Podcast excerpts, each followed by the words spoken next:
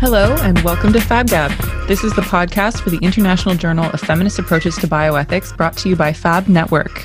My name is Catherine McKay, and today I'm joined by Kate Mason from Brown University to discuss her paper, Postpartum Maternal Tethering A Bioethics of Early Motherhood. Hi, Kate. Hi, how are you? I'm good. How are you doing? Fine, thanks. Good. Thanks for joining me. Thanks for having me. Oh, it's a pleasure. I think the first question to ask you, Kate, is if you could give a kind of overview of your paper and your argument about postpartum maternal tethering. Sure. So the the basic premise of the paper is that the maternal fetal conflict that bioethicists have written about for decades does not end at birth.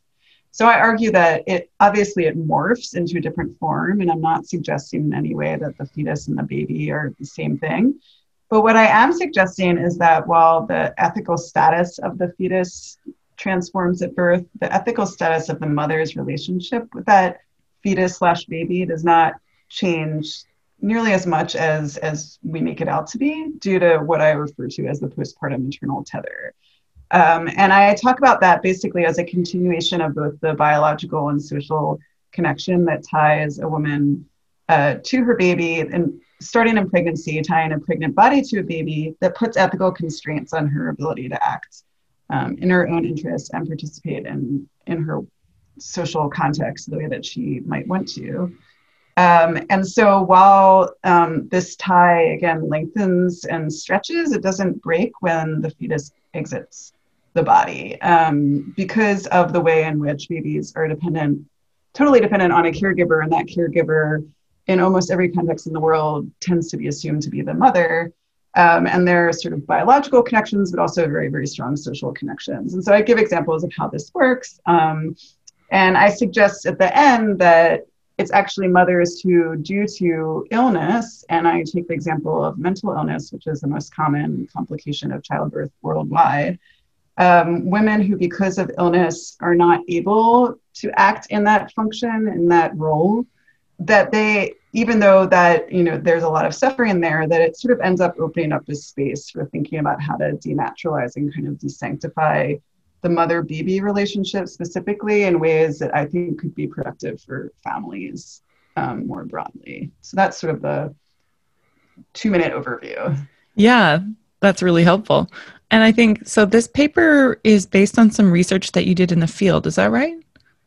Yeah, so I'm an anthropologist, and so uh, our way of, of gathering data is to do ethnographic fieldwork, which involves a lot of participation, observation, we call participant observation, um, in things that the communities and groups of people we're studying are doing. So I did this kind of work in both the US and in China, um, working with mothers, with clinicians, with researchers who are working on postpartum uh, mental health issues, um, and also conducted a lot of interviews uh, with clinicians as well as with moms, with other members of the family, um, and uh, with other folks who are just working in this area. I was wondering how you chose your locations. I guess choosing the US is kind of an obvious one because that's where you live and work, but yeah. How did you choose uh, China? Yeah, so I've been doing research in China for about two decades now. Um, so my previous work, which has sort of come back to the surface with uh, COVID, was focused on infectious disease and mm. infectious disease control. Um, and so I wrote a book about the SARS epidemic in China in 2003, which obviously has become rather relevant these days. so I've gotten pulled back into that world. So it's nice to take this time to talk about my, my work on the postpartum period. Um, so it was a natural fit. And I went specifically to uh, an area of southwestern China in Sichuan province, a city called Luzhou, um, which is sort of a it, it's referred to as a third tier city in China. A third tier city in China being a city that has about a million people. Oh, wow. so the scale is, is very different there um, than in you know Australia, for example. Um, but it, in that in that city, people continue to live in kind of relatively traditional family structures. So usually um, the grandmother will be very involved in taking care of a baby and will live with the family and care for the mother and baby. And so I was interested in that con- contrast between that family structure and how it usually turns out in the States. Um, and mm-hmm. so that was the source of the desire to compare.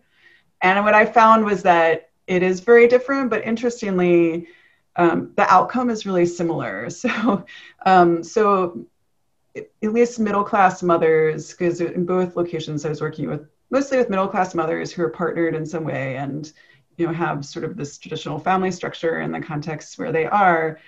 In both cases, um, they were struggling with similar things, but the the specifics were different. So in the mm-hmm. states, a lot of it had to do with not having enough support or being alone and in China, it often had to do with too much support. So the grandmother being very intrusive, often traditionally it's the mother-in-law, and that relationship can be very fraught. And so there were kind of different triggering factors to the mental health issues that women were having, but the way in which it presented and was experienced was actually sort of surprisingly similar. Mm-hmm. Yeah, that was interesting. I wonder if you could, um, for the listener, sort of take us through what the main points of argument are in your paper?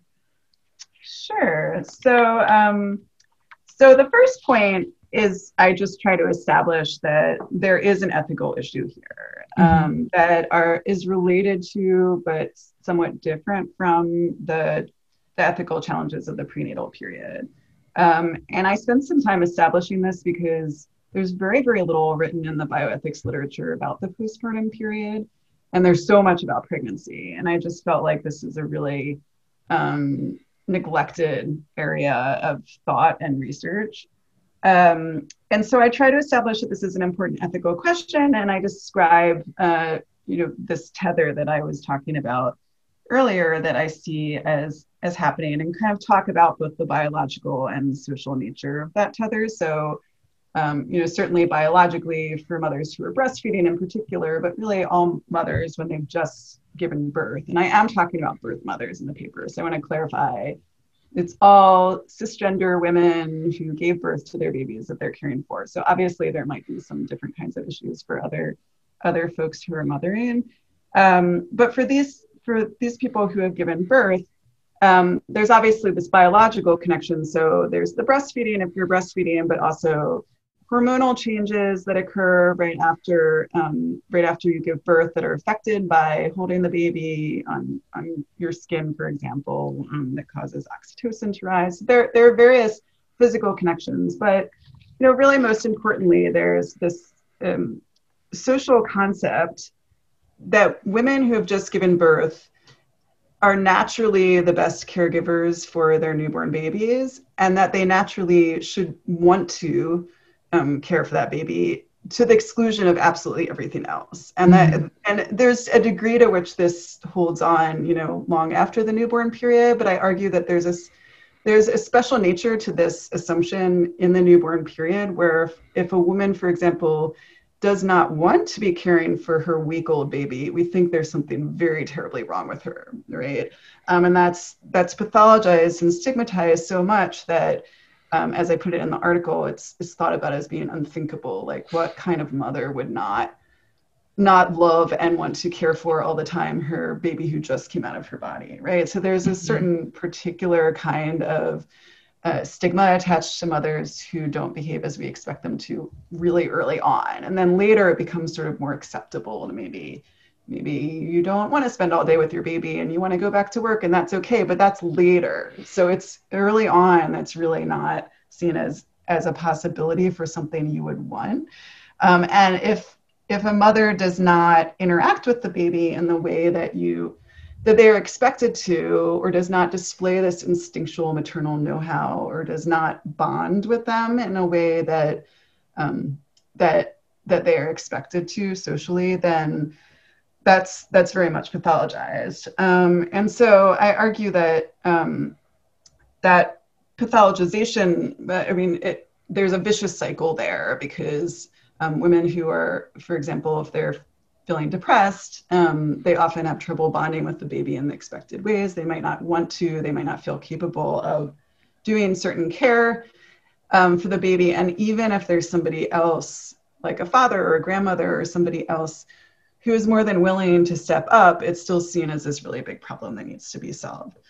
Um, and then the woman feels so terrible about this that that tends to make the depression worse and it becomes this sort of vicious cycle so that's that's one piece of it and then i get into talking about um, relational autonomy and dependency so i talk a lot about eva Kittay's work i hope i'm mm-hmm. pronouncing her last name right i've never been mm-hmm. sure um, and her work on dependency as being a sort of important part of relational autonomy relational autonomy as i talk about it meaning basically that um, you know, no one acts entirely by or for themselves, right? So self-determination and choice only ever happens in the context of relationships. And so I very much subscribe to that idea and to Eva Kittay's idea about dependency that we all at some point in life are dependent on others and most of us have someone dependent on us at some point and that's a normal part of the way we exist that should be celebrated and not stigmatized. Um, so I have no, I take no issue with that argument, but the the problem that, as I see it, is that very often um, we act as if babies are uh, uniquely vulnerable to its mother, and I quote Robert Goodin here. So um, the idea that they're dependent is fine, but the idea that they're uniquely vulnerable to their biological mothers after birth, so that they have to be dependent on her specifically, is kind of where I see the the problem. And so Kittay argues that you know we can deal with this problem by providing more support for mothers, right? So the problem is more support.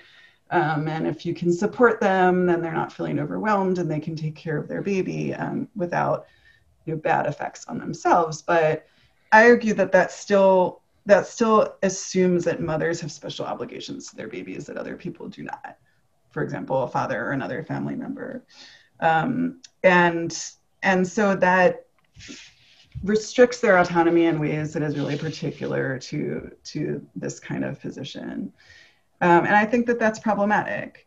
So where i kind of come with this is that maybe it's okay if sometimes the mother is not necessarily the one taking care even of a newborn. Um, maybe we need to depathologize that experience. And maybe you know if you're exhausted and you're not sleeping and your body is battered and you're scared and you don't know what you're doing and you're depressed, maybe you're not the best person to be caring for your baby at that time. And maybe that's okay. maybe we shouldn't like think that's an emergency. Maybe, you know, we should encourage others to feel as much responsibility for taking care of that baby who does need round the clock care. You know, I'm not quarreling with the fact that babies need an adult to take care of them at all times. It just shouldn't have to always be the mother. So that's kind of where I I come to. And I had a question about the um, baby friendly requirements. So, because I thought this was so interesting to read about, you know, to your point that brand new mothers who've just given birth are exhausted and their bodies have been battered and whatever. They're tired, of course, and in pain. Um, and so there was, you provide um, some of the conditions that a baby friendly designation would require. So I guess if a hospital wants to have baby friendly designation, um, it's actually, it struck me that that the requirements are baby friendly, but mother unfriendly like yeah. have the baby in the room at all times offer no alternatives except for breastfeeding unless it's proactively demanded um, that sounded like maybe that is really good for the baby to have the adult there all the time, but maybe not great for the new mothers at all. Yeah, I, I think you've hit the nail on the head. And actually, interestingly, um, some advocates for, for women struggling with postpartum mental health challenges are trying to push for mom friendly hospitals for exactly mm-hmm. that reason, right? Because it's it's so oriented around the baby. And this is really what I take the most issue with in my article. And I feel really strongly about this that that when a mother is just given birth, she suddenly doesn't matter, right? Like her needs or desires are completely inconsequential because it's all about the baby. Um, and again, that changes over time, but at the beginning, you know, nobody cares about what's going on with the mother. You want her to recover and everything, but it's it's all about optimizing around the baby. And there to even suggest that, well, maybe we we might be willing to make some compromises on what is absolutely 100% best for the baby um, to help the mother that's like not something anyone's willing to entertain. You can only really make that argument if you can show that the baby is the same either way. Like if there's any possible negative side to the baby even if it's minor um, it's like eh, you can't even suggest it because it's it's so taboo to think about. Maybe the baby might be at 95% instead of 100% optimization for what's good for them so that you can help the, the mother right um, and that's the part i think is is really just troubling mm-hmm. Mm-hmm. and it's interesting how it i guess this is the this is really the other point that you're making that this tether um, exists still between the mother and the baby but between the baby and other parent and grandparents and siblings. And so it kind of fails to see the baby in the family group. It just sort of yeah. selects the baby out and kind of isolates them and says, like, sort of what's best here instead of what's best for the whole family. Because surely the mother's recovery and thriving is really crucial to the whole group as exactly. well. Yeah, I mean, and and a lot of the treatment for postpartum um, mental illness is revolves around the mother baby dyad. So Australia has these too, these mother mother baby um, inpatient or partial inpatient programs in which um, you know you come with your baby. And the idea is that it's it's terrible to take a baby away from its mother again assuming this is like universally just something that nobody would want to do mm-hmm. and so you bring the baby with you and a big part of the I've sat in on on a program like this in Providence. A big part of the therapy is teaching the mom how to interact with the baby in a way that's seen as healthy and to bond with the baby. And so the sort of treatment for her is really bound up with this idea of what's good for the baby, which mm-hmm. is something else I find troubling. And as you point out, doesn't always make a lot of sense because you know, a lot of families, even in the States, and I would venture to say in Australia, are not necessarily these traditional mother cares for baby and it's all about the mother baby relationship, right? There are a lot of mm-hmm. other people involved, um, and presumably we want these other people involved, right? Especially there's a lot of emphasis now on trying to get fathers or other partners involved. Mm-hmm. Um, but by framing it around it's the mother baby dyad, you're really missing out on an opportunity, I think, to think mm-hmm. more broadly about about the family, as you point out. Mm-hmm. Yeah, and I thought I really liked the line that you even um, italicized, which was that bonding with her baby should not be equated with healing herself. I was like, yeah. yes, yeah, exactly, and that that's one of the things that really bothered me in, in doing these observations. And, and it was all extremely well intentioned, of course, but mm-hmm.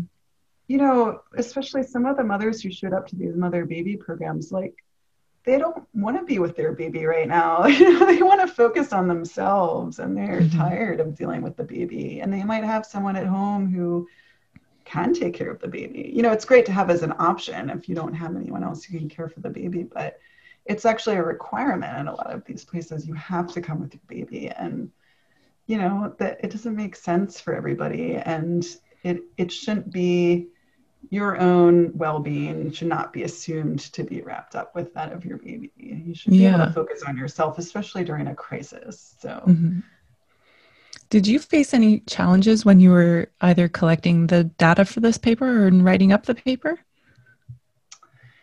So, I mean, the, the data has been a very long process. Um, I, I actually became certified as a postpartum doula and I mm-hmm. took a course in maternal mental health and um, did a lot of different things as well as doing the interviews in two different countries. So, um, you know, a big, I would say a big challenge was getting anyone to fund or care about this. Oh, man. Um, I, I, had a lot of trouble getting funding for this project because um, I don't know. I can't help but thinking it's a little bit it's a little bit of a sexist sort of um, uh, undertone to it because people just don't they, they they just didn't see this as being that important to study. You know, people study pregnancy and people study parenting and why are you focusing on this one particular period, at least among um, social scientists. You know, clinically, there's a lot more attention to this. Um, and I hmm. should say there's there are a lot of uh, people working very hard on these issues and among um,